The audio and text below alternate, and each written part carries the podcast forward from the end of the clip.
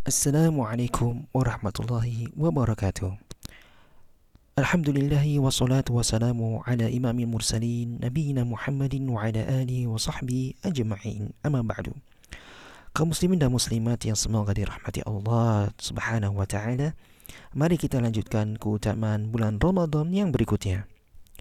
Keutamaan bulan Ramadan yang ketiga adalah Siapa saja yang berpuasa di bulan Ramadan? Karena membenarkan dan meyakini itu adalah suatu kebenaran dan ia mengerjakannya dengan ikhlas, maka Allah akan mengampuni dosa-dosanya yang telah lalu. Hal ini berdasarkan hadis Rasulullah sallallahu alaihi wasallam yang di mana beliau bersabda, "Man shoma Ramadana imanan wa ihtisaban, ghufira lahu ma taqaddama min dhanbi." Sekali lagi, "Man shoma Ramadana imanan wa ihtisaban, ghufira lahu ma taqaddama min dhanbi."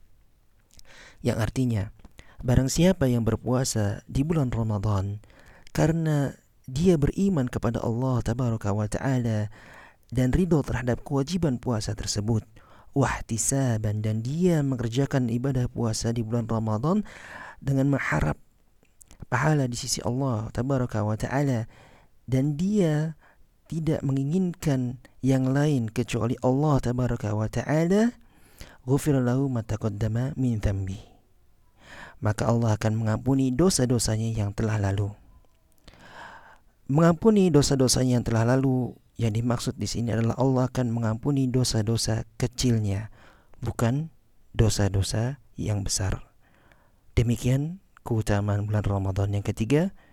Semoga Allah memberikan taufik kepada kita semua. Wassalamualaikum warahmatullahi wabarakatuh.